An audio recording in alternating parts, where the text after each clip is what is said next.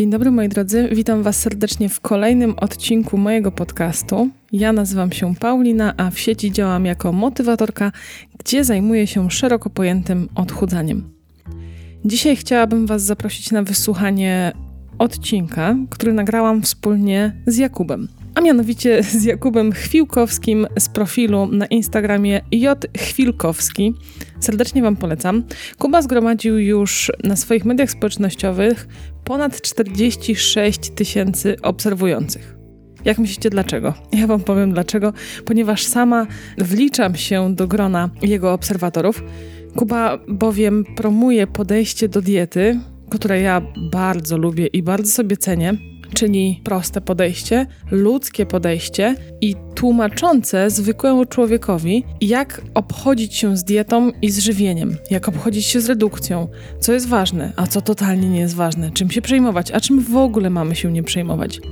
W naszej rozmowie dowiesz się o kilku mitach dietetycznych, dowiesz się o tym, jak się odchudzać i jak jeść, żeby było ci przyjemnie, no i posłuchasz rozmowy dwójki ludzi, którzy promują zdrowe i ludzkie podejście do zrzucania zbędnych kilogramów. Zapraszam.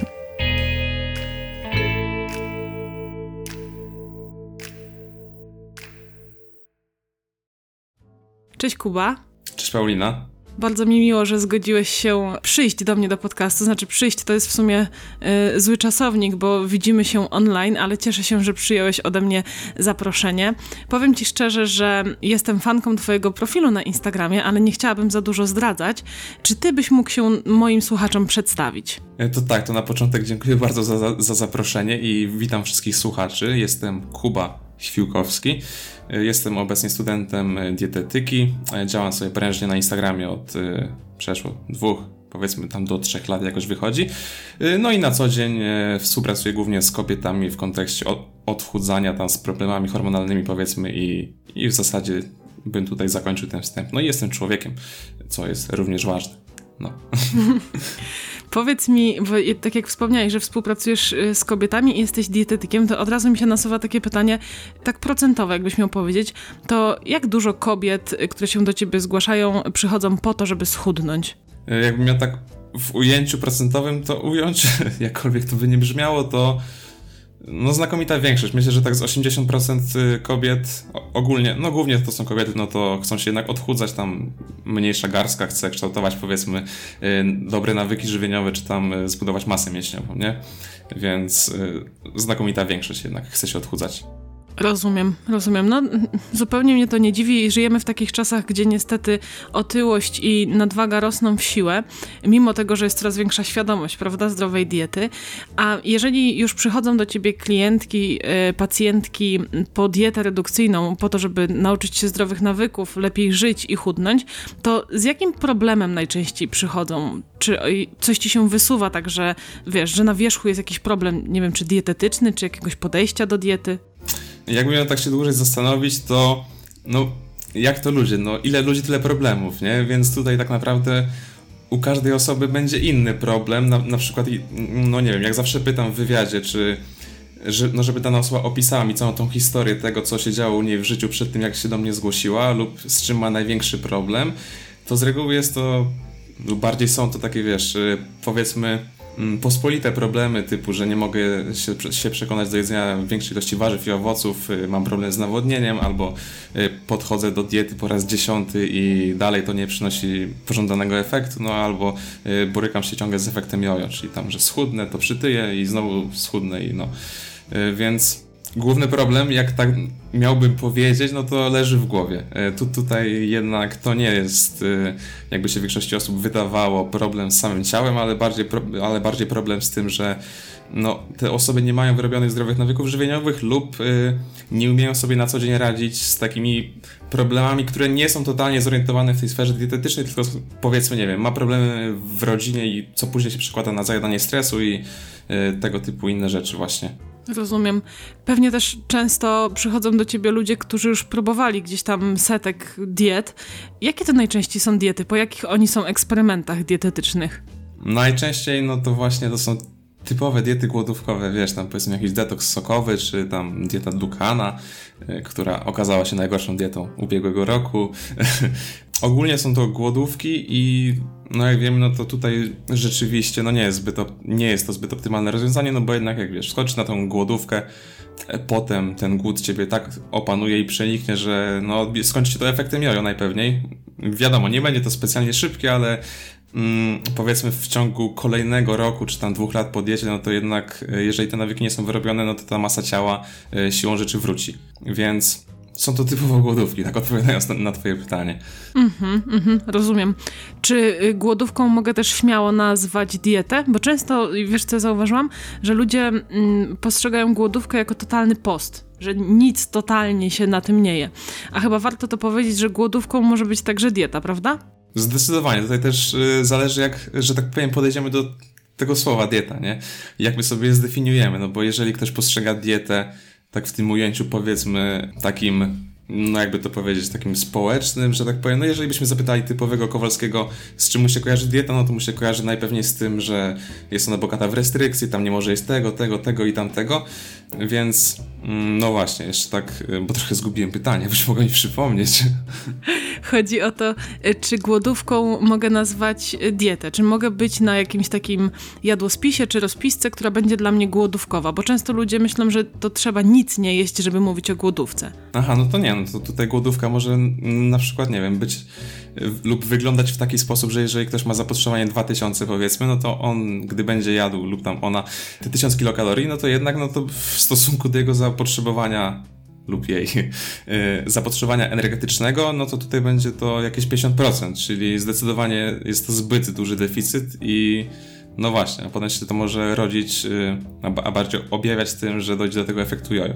Także no dieta nie musi być głodówką, ale może być głodówką, ale głodówka też nie oznacza tego, że nie można nic jeść. O tak bym to y, ujął. Mhm, mhm. No to to jest bardzo, bardzo dobre sformułowanie.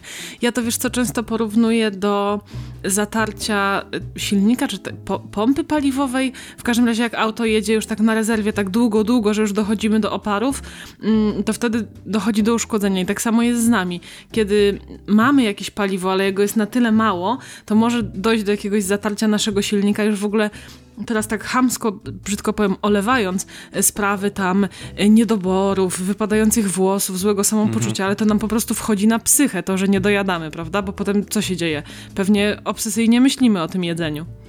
No zdecydowanie, jak ja nawet sobie przypomnę moje perypety, po, tak powiedzmy z odchudzaniem, mimo że wiesz, ja tam, y, mi się przynajmniej wydawało, że to jest robione wszystko z głową i, i, tak dalej, ten deficyt nie był jakoś specjalnie duży, no bo był taki powiedzmy umiarkowany, ale już y, ten poziom zatłuszczenia był na, na tyle niski, że ja jak powiedzmy zjadłem śniadanie, to ja myślałem, co będzie na drugie śniadanie, a jak zjadłem drugie, to co na obiad, nie? I to nie było tak, że y, ja czułem to uczucie na jedzenia, ja wiedziałem, że zjadłem posiłek, ale żebym powiedział, że jestem najedzony, no to, no to nie. No to takiego uczucia tutaj nie było i to obsesyjne myślenie o jedzeniu jednak e, się na co dzień e, tam wtedy objawiało, jak jadłem za mało. Doskonale wiem, o czym mówisz, bo też niejednokrotnie byłam na diecie, która polegała na tym, że myślałam o jedzeniu od posiłku do posiłku, czyli kończyłam jeść na przykład owsiankę na śniadanie i już nie mogłam się doczekać, co będzie moim następnym posiłkiem i mając wizję tego, że gdzieś tam pomiędzy pierwszym śniadaniem a drugim, drugim miałam jeszcze trening, to ja wręcz przyspieszałam na przykład wyjście na basen, żeby jak najszybciej zjeść to drugie śniadanie. Do tego stopnia to no, było no. obsesyjne. Rozumiem, rozumiem. No, no właśnie, to jest ta kwestia. Wcześniej wspomniałeś też o restrykcjach. Ja się z tym bardzo często spotykam, że przychodzą do mnie, znaczy w sumie to piszą, nikt osobiście jeszcze nie przyszedł pod dom, dziewczyny, mhm. które mm, żyją w takim przekonaniu, że odchudzanie to musi być dieta, dieta, która jest pozbawiona. I tutaj możemy w sumie do, y, otworzyć dowolne pismo dla pań i tam znajdziemy a to ziemniaków, a to makaronu, a to kaszy, a to ryżu, a w sumie to też pieczywa. No i a jeszcze, jeszcze często się pojawia to, że nie można jeść tłustego jedzenia i smażonego. I w sumie jakby tak zliczyć to wszystko, to możemy jeść warzywa i to najlepiej surowe i owoce, ale oczywiście tylko do godziny 15. Mm, jak często się z tym spotykasz u swoich y, pacjentek? Czy te mity dalej są żywe? Najczęstszy mit, który tak na co dzień widzę, to jest ten mit z pieczywem. Też ja mam świadomość tego, że jeżeli ktoś trafi na mój profil, to trochę tam na nim posiedzi, nie? Y, jak na nim posiedzi, no to na pewno czegoś się tam, tam ciekawego dowie, czego przypuszczam mógł lub mogła wiedzieć. Także tutaj mm, naj, najczęstsze jest pieczywo, rzadziej tam wiesz, powiedzmy ziemniaki czy, czy tego typu rzeczy, albo to jedzenie lub bardziej nie jedzenie po 18, nie? Więc ciężko mi tak powiedzieć, co tam jest najczęstsze, ale no jakby miał strzać, to pieczywo, niestety. Mhm. Czyli, czyli węglowodany. Węglowodany. Powiedz mi, jak, jak myślisz w ogóle, skąd to się mogło wziąć? Skąd jakby ten, ta nagonka na węglowodany? Dlaczego e, te kobiece pisma i jakieś takie ala zdrowotne artykuły w internecie tak nas straszą tymi węglowodanami? Przypuszczam, że mogło się to wziąć między innymi, bo to wiadomo, yy, może być tutaj wiele, yy, dlaczego ktoś, ktoś tak sobie wymyślił może być to, że, że powiedzmy jak zjesz węglowodany, no, no to jak zjesz bardziej więcej węglowodanów niż na co dzień powiedzmy jesz, no to na następny dzień jak nie wiem, się wejdzie na tą wagę, na tę wagę, to wtedy jednak, no, to, no ona podskoczy, nie? No bo jednak jak, jak zjesz więcej węglowodanów, no to one ważą, jest więcej tej treści jelitowej, jak zjesz więcej błonnika, no to on też waży i wiąże wodę. W związku z tym waga będzie wyższa, siłą rzeczy. Lub jeszcze tam, wiesz, ludzie się powołują na to, że, wy, że wywala ci insulinę, a jak ci wyrzuci insulinę, to się, to się dzieją cuda niewidy i w ogóle stop, nie? Y, odkłada się sama tkanka tłuszczowa. Ale no. Ale czy, czy takie odłożenie może się zadziać w jedną noc? Czyli poszłam na imprezę, zjadłam bardzo dużo tostów, kebaba, mm, frytki w bułce i, i już na drugi dzień przytyłam? Na pewno było smacznie, ale... Yy, ale jeżeli miałbym... No wiesz... Yy, tutaj trzeba sobie uświadomić to, że e, procesy spalania i tam e, gromadzenia tkanki tłuszczowej to, są, to jest taka w sumie sinusoida, wiesz, e, jak zjesz to tam się odłoży, jak nie jesz to się spali, jak zjesz to się odłoży i tak to sobie idzie góra-dół, ja tak teraz pokazuję ręką, wiem, że tego nie widać, ale spróbujcie sobie to wyobrazić.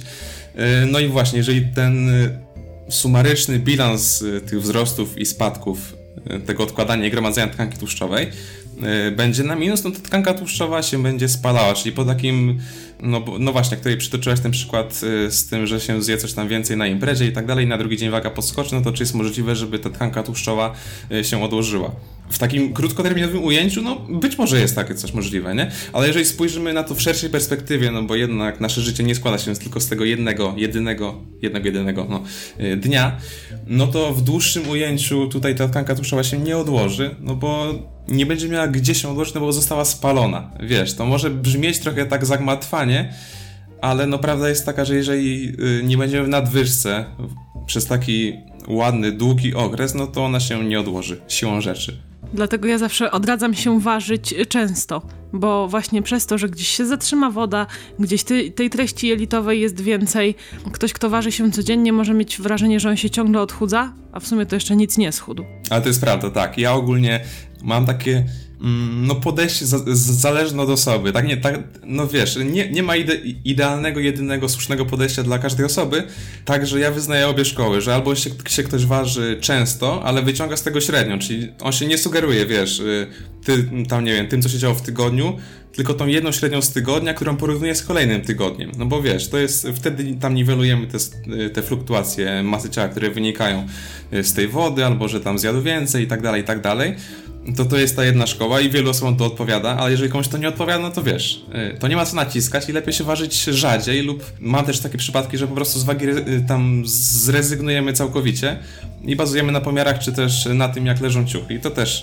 y, się sprawdza bardzo dobrze. No tutaj teraz pytanie, jak, jak komu co pasuje. Mhm. Ciuchy to jest bardzo dobry sposób, bo nie wiem, czy wszystkie panie się ze mną zgodzą, ale dla mnie to jest jedna z takich głównych motywacji, takich, e, no wiecie, prowadzących do tego, że chcę się odchudzać długoterminowo, bo widzę tą sukienkę albo widzę te spodnie sprzed ciąży i, i chciałabym z powrotem w nich wylądować. I wolę stanowczo mierzyć się właśnie jeansami sprzed ciąży niż wagą łazienkową. No zdecydowanie to jest bardziej takie, takie no miarodajne, no bo wiesz, jak nawet jeśli ta waga to jest y, też coś, y, czego wiele osób nie wie, jeżeli używamy jej w różnych miejscach w domu, no paradoksalnie może nadawać inny wynik, wiesz, postawisz ją, y, nie wiem, w salonie, potem w kuchni, potem w łazience i wiesz, może się wydawać, że podługa jest równa, czy tam wszystko jest takie samo, no ale w praktyce wynik może być inny. Ja tak się na własnej skórze właśnie przekonałem i no, po prostu się zdziwiłem, że tak jest.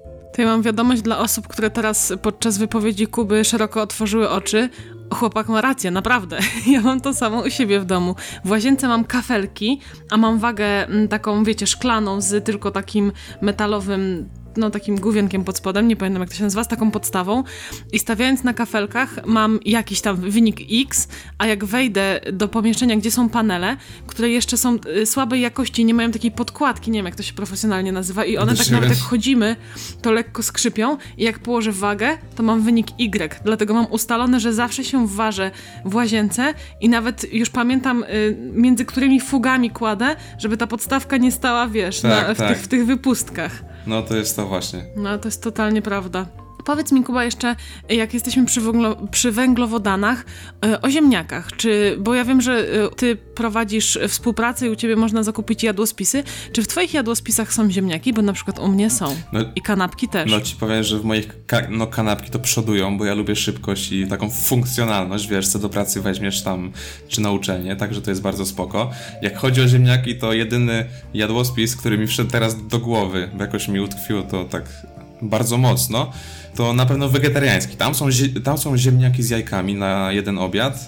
Nie, nie wiem, czemu akurat pamiętam to, ale jakoś tak mi zostało.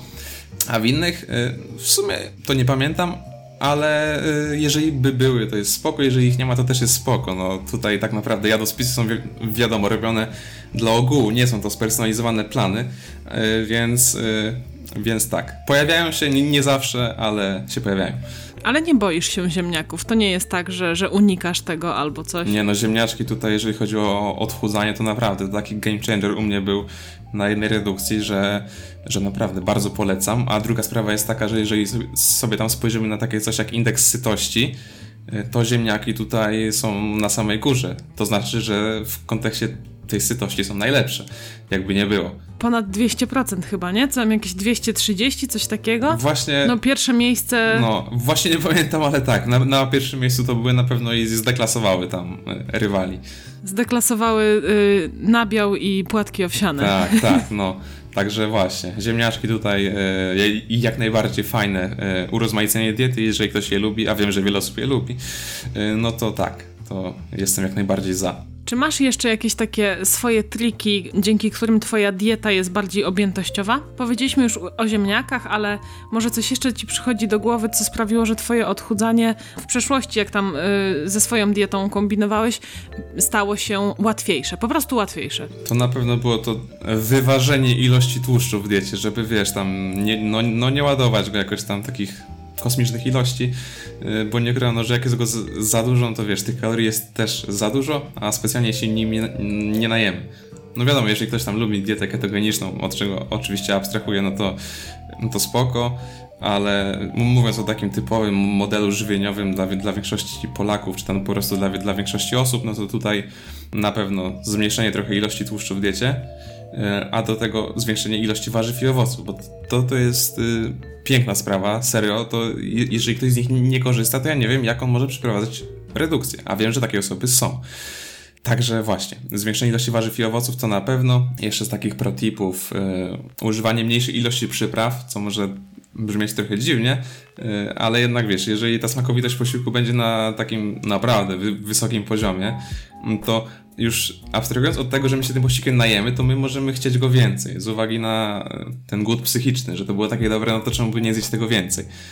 No właśnie. To ja tak mam, wiesz, z czym? Ze słonymi frytkami.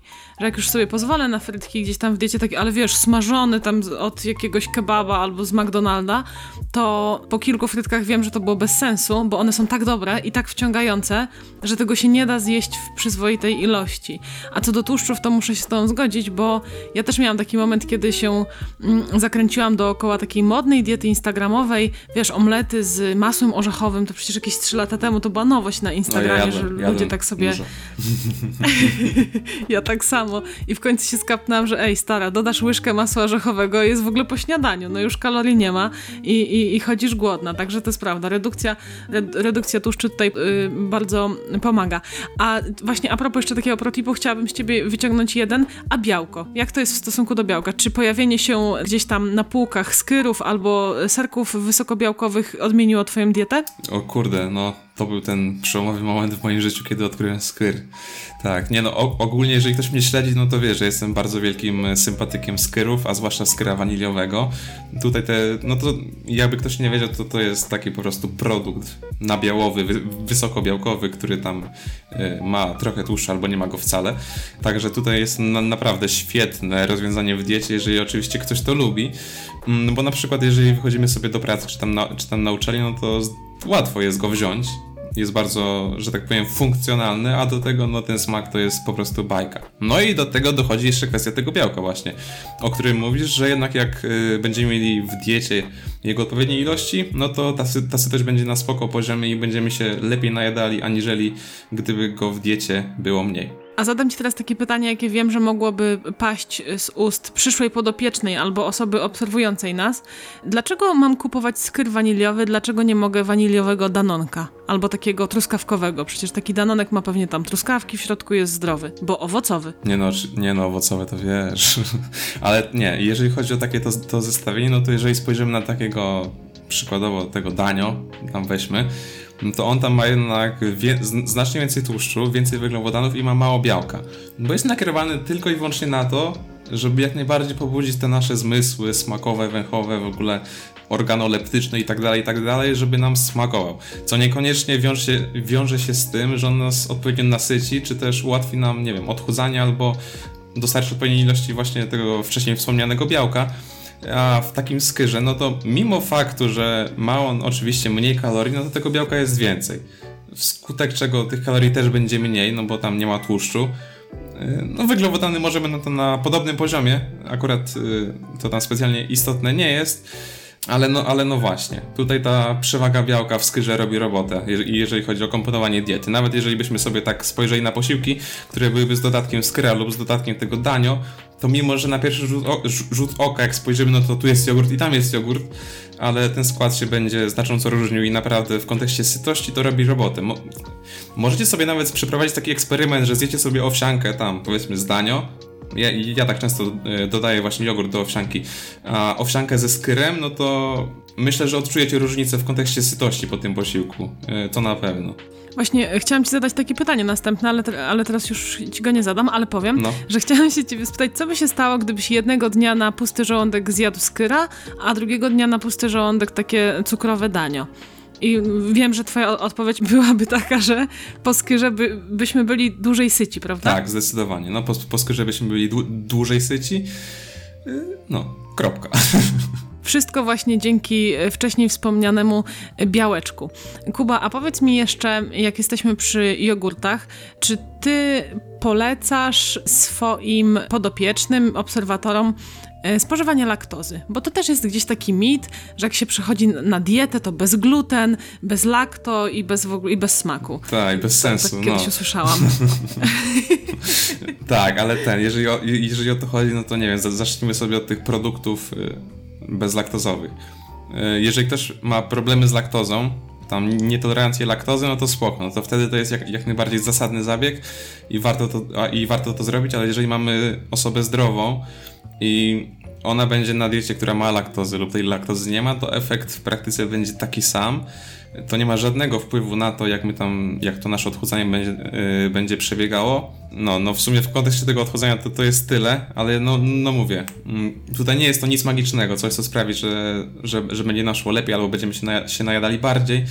Więc no właśnie, chyba że ktoś lubi ten słodki smak, y, tak paradoksalnie jak sobie byśmy spróbowali mleka z laktozą i bez laktozy, czyli tego mleka zwykłego i mleka bez laktozy, no to to mleko bez laktozy jest słodsze, no bo nie ma właśnie w składzie laktozy, tylko jest to rozbite tam y, na mniejsze tam cząsteczki cukrów, no. Ja właśnie mam takie w lodówce mleko z biedry bez laktozy, ja bo zamawiając przez internet zamówiłam właśnie bez laktozy, bo źle kliknęłam i cieszę się właśnie teraz nieco słodszą kawką, ale powiem Ci, że mi to właśnie pasuje. Mam ten ekspres do kawy, gdzie mogę sobie spienić mleko. Jak jeszcze to bezlaktozowe sobie spienię, to ta kawka wychodzi pyszniutka. No genialna no, jest, naprawdę. Dobra. A, a tak jeszcze dodam, y, a propos tej laktozy, tam zanim przejdziemy dalej, to taka ciekawostka, że osoby, które mają nietolerancję laktozy są w stanie tak czy siak tolerować y, w miarę spoko laktozę, paradoksalnie. Czyli tam, na, czyli tam na przykład, no, no się podaje, że część osób jest zdolna do tolerancji laktozy tam na poziomie 8-12 gramów na porcję, co tak w przeliczeniu może nam dać jeden jogurt, szklankę mleka, czy tam, nie wiem, jednego skyra i nadal się po tym będziemy czuli dobrze. Także to nie jest tak, że jeżeli ktoś ma nietolerancję laktozy, to z góry skreśla y, to jemu jedzenie produktów y, tych klasycznych, nabiałowych. A słyszałeś taki mit już w kwestii zdrowia, a nie stricte odchudzania, że nabiał nas zaśluzawia? O tak. Zagluca? O, to, to, to, to w ogóle to jest... Lubię ten mit. Nie wiem czemu. Nagrywałem kiedyś o tym taki, taki króciutki film na Instagram Ogólnie kwestia jest tutaj taka, no byłem też ciekaw, z czego to wynika, czemu tam ludzie mówią, że nabiał zaśluzawia i hipoteza jest taka tutaj, że jeżeli my wypijemy szklankę mleka, no po prostu mleko, no to wiesz, połkniemy wszystko fajnie i nagle nam się tworzy tam w gardle, nie wszystkim oczywiście, tak, taki śluz, coś takie, no klei z tego powiedzmy. No i właśnie to jest takie coś, że to mleko potem po wejściu w reakcję ze śliną, w której jest taki tam związek mucyna, tworzy takie tam ku kuleczki, już nie pamiętam jak, jak to się tam nazywało, więc nie będę tutaj e, wróżył. No i właśnie przez to czujemy ten taki śluz, ale nie jest prawdą, że nabiał zaśluzawia, no bo my jako ludzie nie mamy takich gr gr gruczołów, które by pozwalały nam na wydzielanie śluzu pod skórą. No jest to po prostu fizjologicznie niemożliwe i dlatego to właśnie y, ten mit, że nabiał zaśluzawia jest y, bez sensu. Ale super, że to wytłumaczyłeś. I to tak, że ja od razu zrozumiałam, także dzięki. Bardzo proszę. Przejdźmy teraz do glutenu od razu. tak. Powiedz mi, czy, czy dieta z glutenem mm, to może być skuteczna dieta? Czy stosując białą mąkę, mi się cały czas, wiesz co, obrywa za tą białą mąkę, yy, robiąc, nie wiem, placki, pizzę, czy ja mogę wtedy słodnąć w ogóle? Kurde, oczywiście, że tak. Nie no, e, tutaj e, jeżeli chodzi o gluten, no to musimy sobie rozgraniczyć dwa typy osób. Osoby, które mają problemy z glutenem i osoby, które tych problemów nie mają. Jeżeli ktoś ma problemy z, z glutenem, no to najlepiej, żebyś udał do dietetyka, no bo wątpię, że sam będzie w stanie ułożyć sobie taką dietę, która pozwoli mu na optymalne funkcjonowanie i nie czucie żadnego dyskomfortu z tytułu właśnie jedzenia glutenu. Więc no właśnie, to jest ta pierwsza grupa osób, a druga grupa to osoby zdrowe, które nie mają żadnych problemów z, z glutenem i tak naprawdę to, czy one spożywają produkt bez, bezglutenowy czy zwykły z, z, glutenem nie będzie miało totalnie żadnego znaczenia w kontekście jego odchudzania, y, ani tego, jak się na co dzień y, czuje. No właśnie, i tutaj jeszcze coś miałem nadmienić, tylko kurde mi myśl uciekła, może mi się przypomni o tym glutenie. Ale no właśnie, na, na odchudzanie to negatywnie nie wpływa. Jeżeli ktoś je produkty bezglutenowe, no to będzie to wpływało tak samo, jakby jadł y, glutenowe. A dlaczego po poleca się w trakcie redukcji y, spożywanie mąki mniej przetworzonej? No właśnie, tu, y, tutaj jest ta kwestia z tą mąką mniej przetworzoną, tam bardziej pełnoziarnistą niż ta mąka typowa pszenna biała, że ma po prostu więcej błonnika i więcej składników odżywczych, wskutek czego przy niższej ilości kalorii w diecie jesteśmy w stanie łatwiej zaspokoić to zapotrzebowanie na dane składniki odżywcze, nie? Więc tutaj to jest zdecydowanie na korzyść tej mąki pełnoziarnistej. No i ma więcej błonnika, wskutek czego będziemy lepiej syci. Więc to też jest na plus, y, no czego mąka biała nie ma, ale też nie jest tak, że musimy tylko i wyłącznie korzystać na tam diecie odchudzającej, czy tam, nie wiem, yy, po prostu na, na diecie odchudzającej z tej mąki pełnoziarnistej, no, no bo tak nie jest. To może być fajny element diety, fajnie ją wzbogacić, a mąka pszenna, ta biała oczywiście, y, a ta mąka biała może stanowić y, również y, jej fajny element, jako takie, no, no powiedzmy do, do, no do tej pizzy, co przed chwilą wspomniałaś. Ja często właśnie jak robię pizzę, bo ostatnio mam taką fazę na pizzę, że to jest cudowna sprawa. Kto nie widział, przepis będzie na dniach. Co ciekawe. Dobra.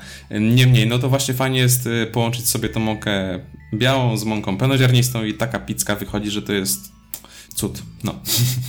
Chciałabym właśnie powiedzieć, że e, dużo ludzi nie wie, że mąka, która nie jest biała, czyli mąka nisko przetworzona, także może mieć gluten, bo to też są mąki pochodzące z pszenicy, tylko mniej, mniej przerobione. Tak, tak. A ludzie często myślą, że tylko to, co białe, to złe, a to, co nie białe, to już nie ma, już nie ma glutenu, już nie ma, nie wiem, laktozy. No oczywiście, że w mące nie ma laktozy, ale wiesz, że od razu się kojarzy lepiej. Lepiej, no albo jeszcze, wiesz, widnieje ten magiczny znaczek bio, eko, y, czy nie wiem, co jeszcze jest takiego, naturalne, o. Organik. Organic, food, no właśnie, także no to też są takie znaczki, na które, no wiadomo, jeżeli ktoś, jeżeli kogoś stać i ma taką żądzę, że chce sobie kupić ekologiczne jajka, no to okej, okay jest w porządku, ale nie jest to tak, że one są znacznie lepsze niż zwykłe jajka, które y, tej naklejki nie mają, bo w praktyce, jeżeli chodzi, jeżeli chodzi o skład tych jajek, no to tam różnice pewne będą. Na przykład te ekologiczne mogą mieć więcej tam tych zdrowych kwasów tłuszczowych, a te nieekologiczne będą miały troszkę mniej tych zdrowych kwasów tłuszczowych, więc też nie jest tak, że one są jakoś super lepsze. Ale w kontekście wpływu na nasze zdrowie, no to tutaj różnic nie będzie. Z tego co kojarzę, to tam no, to naprawdę wypadało identycznie te produkty eko i produkty zwykłe, także no mówię, tutaj jest to bardziej taka fanaberia, jeżeli ktoś chce, to może sobie kupić, jeżeli dzięki temu się czuje lepiej, no bo wiadomo, y, efekt placebo tutaj również ma dużą rolę w kontekście tego, jak się na co dzień czujemy, więc no właśnie, sprawa jest taka, że jeżeli ktoś chce, to może, jeżeli nie, no to, no to nie. Potwierdzam to, co mówisz. Chyba nawet mówimy albo myślimy o tych samych badaniach, które były prowadzone. Na pewno ja pamiętam to w kontekście jajek, że ja właśnie, no. jajka. No jajka wcale nie wykazały, żeby na nas miały lepszy wpływ. Rzeczywiście w laboratorium wypadały nieco lepiej, ale już w kontekście wpływu na nasze zdrowie e, nie było praktycznie różnicy. No dobra, e, skoro już wiemy, że na diecie można w sumie dużo, to pogadajmy jeszcze sobie trochę o soli. Bo sól gdzieś wciąż się obija o nasze uszy, że nie wolno solić, że sól niezdrowa, że zatrzymuje wodę, że szkodzi sercu. Ile w tym prawdy?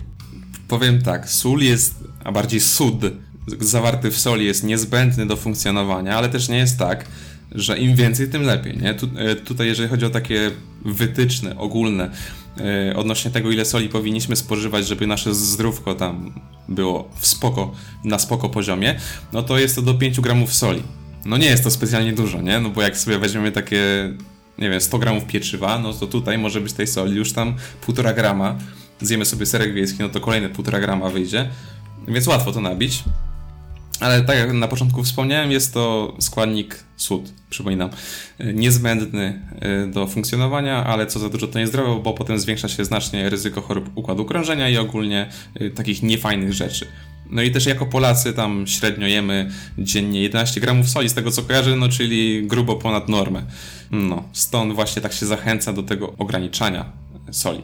Ale nie, nie wiąże się to z tym, żebym totalnie ją zostawiła, już nigdy w życiu nie podniosła solniczki i sobie na przykład nie posoliła jajecznicy. Nie, no to wtedy jajecznica nie ma smaku. Jak to? Nie no, oczywiście jeżeli ktoś nie, nie lubi soli, no to okej, okay, ale jeżeli lubi, no to no to może, ale no, no, no właśnie, umiar tutaj się przyda, no bo właśnie, co, co za dużo to niezdrowo. A kolejna kwestia jest tutaj taka, że sól jest to dobre źródło jodu w diecie. Co ciekawe, nie?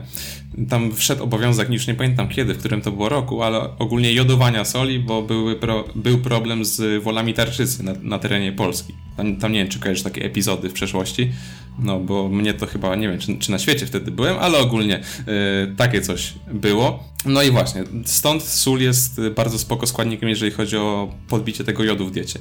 Y, no i kolejna kwestia jeszcze odnośnie tej soli jest taka, że warto właśnie wybierać sól jodowaną, bo niektóre sole są niejodowane i wtedy zamiast y, dostarczać tego jodu, no to również dostarczać tego jodu, no to, do, to dostarczamy tylko sód, co no jak już wiecie, łatwo jest go nabić. Nawet z produktów, które pozornie mogą się wydawać, że tej soli nie mają. Czyli te serki wiejskie, tam jakiś nabiał tłusty, sery i, y, i tego typu rzeczy. No. A warto inwestować w sól himalajską? O, sól himalajska właśnie no, no, no, no nie warto inwestować niestety, mimo że sam kiedyś inwestowałem, to na zdrowie no, wpłynąć pozytywnie nie wpłynie. Paradoksalnie no może gorzej wpłynąć, no bo nie ma tego jodu. Z reguły. Tam niektóre sole himalajskie są, są jodowane, ale ja osobiście takiej nigdy na oczy nie widziałem i z reguły właśnie no, nie jest ona jodowana. Stąd jest jej, du jej duży minus, a jeżeli chodzi o różnicę tam powiedzmy e, w poszczególnych składnikach mineralnych, no bo tam może mieć ich więcej niż taka klasyczna sól, no to mimo, że te różnice są, no to nadal nie jest to coś tak istotnego, że, żeby wpłynęło jakkolwiek pozytywnie na, na nasze zdrowie. Będzie wpływało tak samo jak e, dodatek zwykłej soli do diety. Rozumiem, fajnie, że o tym powiedziałeś. Kuba, a jeszcze jedno mi się przypomniało, bo nawet całkiem niedawno ktoś do mnie o to pisał. Mm, tłuszcz. Tłuszcz w diecie. I czy to prawda, że najzdrowszy jest smalec z gęsi albo olej kokosowy? O, na ostro widzę. Ogólnie to ten. Y, jeżeli chodzi o smażenie, to, to wiadomo, jest smacznie. Tylko musimy rozgraniczyć ten aspekt taki smakowy i powiedzmy kulinarny od tego aspektu zdrowotnego. No tutaj, jeżeli chodzi o te tłuszcze zwierzęce do smażenia, no to nie są one dobrym pomysłem, no ponieważ mają wysoką zawartość kwasów tłuszczowych i cholesterolu, wskutek czego tam, tam potem. Bo ty mówisz, jeszcze o oleju kokosowym? Tak? Czy... Tak, tak, tak. Aha, no to on oczywiście cholesterolu nie ma, no ale ma dużo nasyconych kwasów tłuszczowych, a je powinniśmy limitować w diecie do poniżej 10% z ogólnej kaloryczności diety, czyli dla przykładu, jeżeli mamy osobę, która tam je 2000 kilokalorii dziennie, no to może dostarczyć sobie tych tłuszczów nasyconych powiedzmy mamy 200 kilokalorii z tłuszczu, jak podzielimy to przez 9, to tam wyjdzie jakoś 20-25 gramów tłuszczów na, y, nasyconych yy, taka osoba by mogła sobie dostarczyć, żeby jeszcze było spoko. No, a jest to powiedzmy, nie wiem, 40 y, gramów masła, jeżeli dobrze liczę. Tak, tak mówię od czapy, bo nie pamiętam tych idealnych wartości, ale szacunkowo to byłaby taka ilość, więc jak widzicie łatwo jest to przekroczyć, zwłaszcza, że nabiał ma również dużo nasyconych kwasów tłuszczowych. No i właśnie. A w kontekście tego smażenia, wracając, bo, bo tak trochę odbiłem od tematu, no to tutaj yy, nie jest to, to, dobry pomysł. Ten smalec, czy, czy tam nie wiem, czy masło klarowane, czy zwykłe masło, no to jest właśnie to, bo zawiera również ten cholesterol, a on tam potem po tym poddaniu obróbce termicznej, tam, tam się tworzą takie nieciekawe związki, które potem y, na nasz organizm pozytywnie nie wpływają. Ale no właśnie, tutaj trzeba jeszcze zaznaczyć, że co za dużo to niezdrowo i jak sobie tam raz zrobimy tą jajecznicę na, na maśle, bo na przykład lubimy, bo tak nam zostało, no to tam dodatek tych 5 y, czy 10 gramów masła do jajecznicy, no to nam krzywdy na zdrowiu nie wyrządzi, a, a nadal będziemy realizowali te wszystkie nasze założenia dietetyczne i i będzie fajnie. A na czym ty smażysz u siebie w domu? Ja ogólnie smażę na albo oliwie, albo oleju rzepakowym. Tutaj w kontekście zdrowotnym, no to one wypadają najlepiej, nie? Są po prostu no, no najlepsze, no. Co, no co tu dużo mówić. I tak jeszcze dodam w kontekście tego wyboru tłuszczu do smażenia. Yy, jak chodzi o oliwę, no to tutaj czy wybierzemy nierafinowaną, czy rafinowaną, no to tam większego znaczenia to nie ma, ale lepiej nierafinowaną, ale przy oleju rzepakowym już lepiej brać rafinowany, bo tam może mieć śladowe ilości metali ciężkich, jakichś tam innych związków, więc tutaj lepiej, żeby był y, oczyszczony. No. Ja chciałam tylko dodać, że ja także smażę na oliwie. Bardzo dobra. I, I, w ogóle do sałatek, czy tam do pomidorków. Genialna sprawa. Ale też nie ukrywam, że mam olej rzepakowy w sprayu, taki kojarzysz no, no, no. pewnie z jakiegoś SFD zamówiony, ale mam też olej kokosowy w domu, bo według mnie to jest najlepszy tłuszcz do robienia fit słodyczy, bo jak robisz jakieś takie no, no, no. batony czy coś takiego, to dzięki temu, że używasz go surowego, to bardzo dobrze się trzymają to jakieś takie kulki mocy, batoniki i tak dalej, i tak dalej. A to jest prawda, no, mm, to, to fakt ale jestem też człowiekiem, który jak zaczynał swoje odchudzanie, tam te ponad 4 lata temu, to wszystko na oleju kokosowym, smażenie, na surowo i byłam o krok, żeby już pić też tą kawę, no wiesz, Ka którą, tą, z, tą, z tłuszczem. Kuloodporną chyba się nazywała, jak tak, tak kojarzę. Tak, no. tak, A to tak, ja to tak. samo ci powiem, no, to na oleju kokosowym to robiłem y, większość rzeczy, no bo był modny, Y, no i właśnie, i tylko tyle. Tutaj y, w kontekście zdrowia się nic, nic, nie zmieniło od tamtego momentu. Nauka dalej mówi tak, jak mówi, ale no właśnie, te media no, różnie lubią sobie przekoloryzować y, te produkty. No, no, żeby było fajnie i modnie. Mhm. Właśnie. Ale też muszę dodać, wiesz co, że jak mam w lodówce masło, to jajecznicę usmażę na maśle. że tutaj się złamie no dla tak. tego masełka, no bo to, to jednak walory smakowe tutaj e, przeważają, nie? Bo, tak jak powiedziałeś, jeżeli to robimy mm, raz na jakiś czas, to nie ma to aż takiego wpływu. No zdecydowanie. Tutaj y, można na przykład to masło sobie zostawić, nie wiem, do jajecznicy, a kanapki smarować czymś innym. No, jeżeli oczywiście chcemy, no wiadomo, bo tutaj uniwersalnego rozwiązania dla wszystkich nie ma. Y, no, stąd zachęcamy do umiaru. A jeżeli y, teraz mam do ciebie takie pytanie, które trochę bym chciała zadać moimi ustami, ale wiem, że to jest pytanie wielu słuchaczek, głównie moich. Czysto teoretycznie, jeżeli moje zapotrzebowanie już y, na, wiesz, na, z obcięciem mhm. kalorii, czyli na redukcji, wynosi 1800 kalorii i ja bym oczywiście czysto teoretycznie w tych y, 1800 zmieściła rzeczy, które nie są za bardzo zgodne z obecnym trendem zdrowego żywienia. Czyli jednak sobie usmażyła coś na smalcu, wyszła na frytki i zjadła nie wiem, białą bułkę z masłem i z jakąś wysoko przetworzoną salami, Nutellą. to czy ja wtedy schudnę?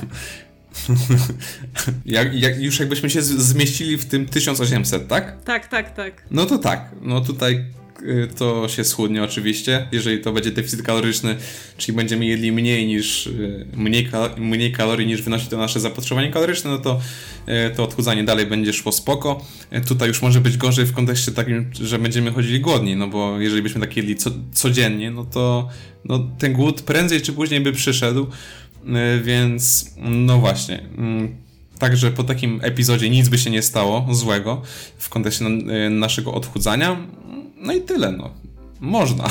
Nie, nie, zachęcamy, ale jak się zdarzy, no to, to się nic złego nie stało. Właśnie takie, takie można, takie podkreślenie tego, że mamy takie możliwości, jeżeli jest słaby dzień i chcesz y, sobie popuścić tą, brzydko powiem, smycz, y, często ściąga właśnie z osób odchudzających się takie brzemię odchudzania, że chcąc schudnąć, muszę tylko razowe bułki, muszę tylko warzywa, jajka i twaróg na przykład. Tak, tak. Nie? A takie, takie pozwolenie sobie raz na jakiś czas też dobrze robi na psychikę. Pewnie sam kojarzysz w takich okresach większej restrykcji, wycinania tkanki tłuszczowej, jakie to było uczucie zjeść na przykład sobie jakiegoś burgera albo coś wsunąć, na co miałeś totalnie ochotę. No było tak, wiesz, to jedzenie nabierało w ogóle innego wymiaru smakowitości. Jeżeli ktoś robił z taką mocniejszą redukcję i że, i że no rzeczywiście, tam już y, ta, ta, ta tkanka tłuszczowa była bardzo nisko, no to nawet ryż suchy smakuje wybitnie wtedy.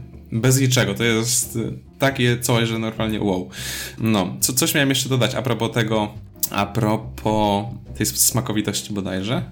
Tak, tak, tak. No, no właśnie, jeżeli sobie już to uświadomimy, że możemy sobie na co dzień pozwalać na jakieś tam te produkty rekreacyjne, czyli tam słodycze, fast foody, oczywiście w, w umiarkowany sposób, no to to może być miecz obosieczny, bo, bo tak też kojarzy z własnej praktyki sytuację, że jak dana osoba się dowiedziała, że y, to nie musi być taka czysta micha totalnie, że 100% zdrowo, no, no to y, tak stopniowo wchodziła w to drugie spektrum, wiesz, czyli odchodziła od tych zdrowych produktów i wchodziła w fast foody i tak dalej, no bo na odchudzanie to negatywnie nie wpłynie, skoro sobie mogę pozwolić, to sobie pozwolę, no czemu by nie? Także tutaj też trzeba uważać, żeby w drugą stronę nie popłynąć. Stąd ten balans będzie tutaj kluczowy. Właśnie i tym balansem nazywamy metodę 80 na 20 albo 70 na 30, jak niektórzy wolą. Tak. Powiesz coś więcej o tej metodzie, bo na pewno ją sam stosujesz. Stosuję, stosuję. Yy, sprawdza się świetnie. I też, no właśnie, zacznijmy sobie od tego, że ona, za, ona zakłada, że jemy 80% kalorii w naszej diecie z takich produktów yy, zdrowych, powiedzmy. W cudzysłowie dużym, no bo też nie lubię tak mówić, ale na potrzeby szybkiego wyjaśnienia tak będzie. A 20% to są te produkty niezdrowe lub mniej odżywcze. Bo tak ładniej brzmi. No właśnie, tutaj ona tak zakłada, to są takie odgórne kryteria, tylko musimy mieć na uwadze to, że to nie musi być tak, że 80% kalorii równo będzie pochodziło z tych, z tych produktów bardziej odżywczych.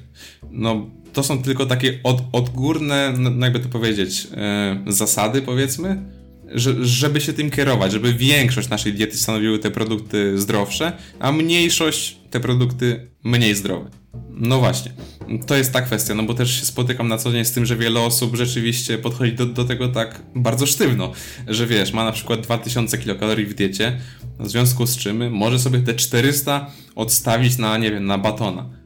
No i on zje dwa batony, dwa, dwa sneakersy powiedzmy, ale jak wyjdzie, nie wiem, z dwóch sneakersów ci 430 kilokalorii, no to on tego kawałka już tam, co ma te 30 kilokalorii, no to on nie zje. Nie, nie, nie, no tutaj musi być yy, równiutko. No równiutko być nie musi, na szczęście. Także w tej zasadzie głównie chodzi o to, żeby większość naszej diety bazować o takie produkty y, pełnoziarniste, warzywa, owoce, tam chudy nabiał, chude mięsa, ryby, orzechy, nasiona, peski itd., tak itd., tak a tą mniejszą część y, stanowiły produkty jak na przykład właśnie te batoniki, nie wiem, pizza przykładowo, jak, jakkolwiek by to tam wyszło. Y, no, no i też nie można się na tym punkcie fiksować.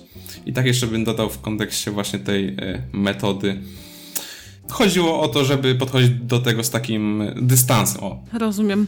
I jak najbardziej się z tym zgadzam. Dążąc już powolutku do końca, chciałabym się ciebie teraz wypytać już nie stricte o jakieś produkty czy diety, ale czy potrafiłbyś wyłuskać teraz na szybko takie swoje trzy ulubione porady dla osób odchudzających się. Coś, co no każdy z nas ma jakieś takie, wiesz, rzeczy, na których się skupia w swojej działalności i ilu byśmy znaleźli dietetyków, żywieniowców czy psychodietetyków, tyle znajdzie się tych porad. Czy ty masz jakieś takie swoje trzy, na których opierasz swoją działalność i, i swoją pomoc, którą niesiesz innym? Mm, przede wszystkim no to podchodzenie do żywienia ogólnie i do aktywności, ogólnie do życia z takim, z takim umiarem i zdrowym rozsądkiem, no bo tutaj w długiej perspektywie będzie jedną z najlepszych opcji, jaką możemy zrobić. Te, wiesz, y, że, że tak powiem, konsekwentność ponad perfekcję, więc jak tam się nam zdarzy raz na jakiś czas wyjść na imprezę, czy tam nie zrealizować tych y, założeń dietetycznych, no to nic się nie stanie, to jest dalej spoko. Tutaj y, jak ten cel, czy też bardziej osiąganie tego celu się trochę w, tej, w tym czasie wydłuży, no to nic się nie stanie. No jednak wiesz, jeżeli mamy poświęcić na realizację tam czegoś rok, i dwa miesiące, aniżeli rok, no to nadal jest to krócej niż żeby całe życie się z tym męczyć, nie? Także to jest pierwsza kwestia. Bycie konsekwentnym, nieperfekcyjnym, tak sobie to nazwijmy. Druga rada jest tutaj taka, mm, żeby y, nie przekładać jedzenia nad wszystko inne. Wiesz, czyli tam na relacje z bliskimi, na to, jak my tam żyjemy ze znajomymi, czy pozwalamy sobie na jakieś wyjścia na miasto. No, żeby to wiesz, było takie wyważone. Nie, to trochę tak też zahacza o tą pierwszą radę, czyli e, żeby kierować się tym balansem, ale powiedzmy, że to będzie ten drugi punkt, bo tak ciężko, wiesz, takie idealne wyodrębnić, które byłyby totalnie najlepsze, bo tych dobrych jest bardzo wiele. E, a trzecia rada byłaby tutaj taka, żeby opierać swoją dietę o produkty nisko przetworzone żeby tak coś z tej sfery żywienia, a nie z tej sfery psychę wyjąć. Bo tutaj tak naprawdę to jest takie ułatwienie y, naszej całej redukcji, że to jest po prostu kosmos. No i dbać o nawodnienie. Tutaj jeszcze muszę to podkreślić, to nawodnienie serio. Y, w, w kontekście żywienia często się o tym zapomina, a jest to bardzo ważna kwestia, bo możemy przykładowo mylić uczucie pragnienia z, z uczuciem głodu, wskutek czego będziemy myśleli, że musimy coś zjeść, a tak naprawdę y, wystarczyłoby wziąć łyka wody i byłoby spoko już. Czyli więcej produktów mniej przetworzonych, żeby ta micha jednak y, skręcała w stronę czystej michy, więcej wody i więcej luzu, tak? O, myślę, że te dwa punkty tak. tak. dotyczyły takiego zluzowania gaci trochę. O, no, no, no, no, tak, to zdecydowanie tak. Yy, do, do tego chciałem się odnieść. I jeszcze jedna sprawa, to w sumie powiedzmy taki czwarty punkt, Y, żeby skupiać się na samym procesie, a nie na tym, wiesz, y, jak masz za cel coś tam, schudnięcie x kilogramów, to nie skupiać się tylko na tym, tylko skupić się na tych krokach, które do tego celu prowadzą, no bo jednak, wiesz, jeżeli my będziemy żyli ciągle tą wizją przyszłości, no to to jest nadal wizja przyszłości. Ona może nastąpić za, nie wiem, 4 miesiące, y, za 5 miesięcy czy za rok. Tego nie wiemy. W praktyce to różnie bywa, ale jeżeli będziemy się skupiali na tych działaniach, które do tego celu prowadzą, no to zdecydowanie lepiej i łatwiej nam się będzie te założenia realizowało. Jak sobie będziemy, wiesz, wyznaczali takie te małe punkty, powiedzmy, do realizacji, no to wiesz, łatwiej jest schudnąć pół kilo w, nie, nie wiem, w tydzień, niż 20 kilo powiedzmy w rok. Nawet psychicznie, jak to się tak słyszy, no to to pierwsze jest zdecydowanie łatwiejsze do przyjęcia i do takiej swobodnej realizacji. No, czwarty punkt. Wiesz, do czego możemy to porównać? Do nauki języka angielskiego.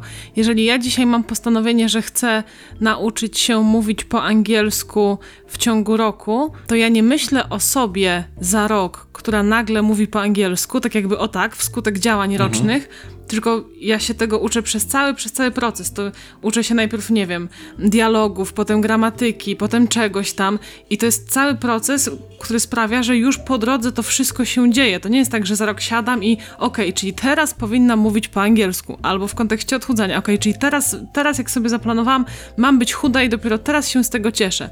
Właśnie nie, cieszę się z całego procesu i czerpię tak, tak. z tego po drodze, bo już wtedy tego wszystkiego doświadczam. Fajnie, że powiedziałeś też o tym, o perspektywie zmiany za rok albo za rok i dwa miesiące.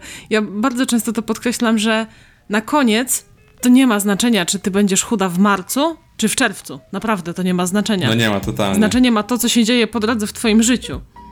Zdecydowanie. Wiesz, to jest takie, no, większość osób, wiesz, jak chodzi, to nawet jest taka, powiedzmy, inwestycja swego rodzaju. Jeżeli na początku zainwestujemy tę siłę i energię w to, żeby wyrobić te zdrowe nawyki żywieniowe, żeby zmienić ten nasz styl życia cały na ten bardziej, powiedzmy, przyjazny zdrowiu i lepszemu samopoczuciu, no to później w życiu już nie będziemy musieli na to poświęcać swoich sił, no bo to będzie, wiesz, już nas zakorzenione i będzie nam się spokorzyło. Ale jeżeli my będziemy wiecznie tam kombinowali i szukali jakichś tam metod cud, no to, to może się znacznie wydłużyć, a po co tracić życie na tego typu rzeczy, skoro jest wiele ciekawszych zajęć, nie? No, nie, wszystko kręci się wokół jedzenia, że tak powiem. I tak jeszcze dodam, a propos tych małych kroczków i tak dalej. Ostatnio widziałem taką fajną grafikę na Instastory u kogoś, bodajże na Instastory y, Radka Smolika. Chyba, już tam nie pamiętam. Ogólnie chodziło w niej o to, wiesz, zrób jeden krok, kolejny obrazek to był zrób drugi krok i coś tam, zrób kilka kroków i ten ludzi tak patrzył na, na ten jeden krok tylko, nie, że tylko jego widział. Ale później na końcu, na trzecim obrazku się obrócił, w, no obrócił się do tyłu, spojrzał i zobaczył, ile tych kroków wykonał i jak dużą ścieżkę pokonał, jak długą ścieżkę pokonał, nie? Yy, także, nie wiem, mi się to bardzo spodobało, fajnie to wyglądało, yy, gdybym mógł to podlinkować, to bym podlinkował, ale nie pamiętam, jak to nawet wpisać. Znajdziemy. Jak to jest uradka, to, to, to, to myślę, że znajdziemy. I to jest bardzo dobra metoda. No, zmień najpierw jedną rzecz, a potem się bierz za drugą. Nie chwytaj się wszystkiego naraz. I Twoje porównanie do inwestycji jest jak najbardziej trafne i chciałabym tego właśnie życzyć naszym słuchaczom dzisiaj, żeby zainwestowali w proces, a nie skupiali się gdzieś tam na tym złotym garnuszku, który jest na końcu drogi, bo potem się okazuje w sumie, że każdy marzył o tej końcówce i o tym dniu zero, kiedy już schudł, a tak naprawdę nigdy tam nie byliśmy, no bo wskutek tego, że łapiemy się wszystkiego i tak bardzo chcemy, to nikt z nas tam nie dociera. Zdecydowanie tak, no. Nie bez przyczyny większość osób, która schudła, no jednak tyje. Na nowo. No właśnie. To jest to. Niestety, ni niestety tak jest. Kuba, na koniec, czy mogłabym Ciebie prosić, żebyś powiedział naszym słuchaczom, gdzie można Cię znaleźć i pod jakimi nazwami? E, to tak. Na pewno można mnie znaleźć na Instagramie J. Chwilkowski przez CH pisane. E, tak, to jest pierwsza opcja. A druga to J. Chwilkowski, tak samo pisane, .pl e, w internecie już. Ja na innych w sumie portalach póki co nie działam, więc to są takie dwa miejsca, gdzie prężnie tam e, się rozwijam, powiedzmy, i publikuję treści. Oczywiście wszystko podlinkuję e, w opisie do naszego podcastu i serdecznie zapraszam na Instagrama Kuby, który jest, powiem Wam, bardzo, ale to bardzo obfity w ciekawe grafiki, w grafiki, które jak się nie mylę pojawiają się codziennie, prawda? Staram się codziennie, tak w nawyk mi weszło od y, marca tego tamtego roku już y, i rzeczywiście no pojawiają się, się, się tak codziennie. Staram się od tego odejść, bo trochę mi to tak weszło w krew, że jak nie zrobię grafiki, to aż mi z tym dziwnie, wiesz, jakbym zębów nie umył, ale no, staram się, żeby były codziennie, tak. Kuba także jest autorem bardzo ciekawych Instastory. Mm, często robi quizy, y, ciekawostki wrzuca na Instastory i u ciebie te relacje są takie, mogłabym powiedzieć, spokojne, nie? Robisz pogadanki, ale najczęściej są to instastry pisane, a wiem, że to jest teraz w cenie. Ludzie bardzo lubią. Tak. Z napisami i jak jest tam potłumaczone wszystko i pokazane. Ja zdecydowanie bardziej to wolę, bo nawet jak byłem w domu tam rodzinnym, to internet był tak słaby, że nagranie yy, powiedzmy trzech instastories wrzucało się przez 10 minut, a, a zdjęcie to zrobisz zdjęcie ładnie, przecież wszystko jest elegancko. Ja też lubię szybkość, Y, więc y, tak, ale za, i tak zapraszam, jest bardzo fajnie. Zachęcamy, zachęcamy, a ja Tobie już y, serdecznie dziękuję za naszą rozmowę. Mam nadzieję, że słuchacze wyciągną z niej coś dla siebie, a ja od siebie dla Ciebie chciałabym pożyczyć wszystkiego dobrego w nowym roku, bo my nagrywamy to jeszcze w styczniu i życzyć dalej takiego prężnie rozwijające, rozwijającego się Instagrama, no i kto wie, może w przyszłości innych mediów społecznościowych. Dziękuję bardzo za życzenia, Tobie również życzę wszystkiego dobrego w nowym roku i dla słuchaczy wszystkiego dobrego, żebyście tam e, ładnie realizowali swoje cele na ten rok. Może tych celów nie macie, to też jest spoko. Byle wam się dobrze żyło i będzie wszystko fajnie. Tak. I dziękuję bardzo za zaproszenie jeszcze raz. Dzięki i do usłyszenia, papa. Do usłyszenia, cześć.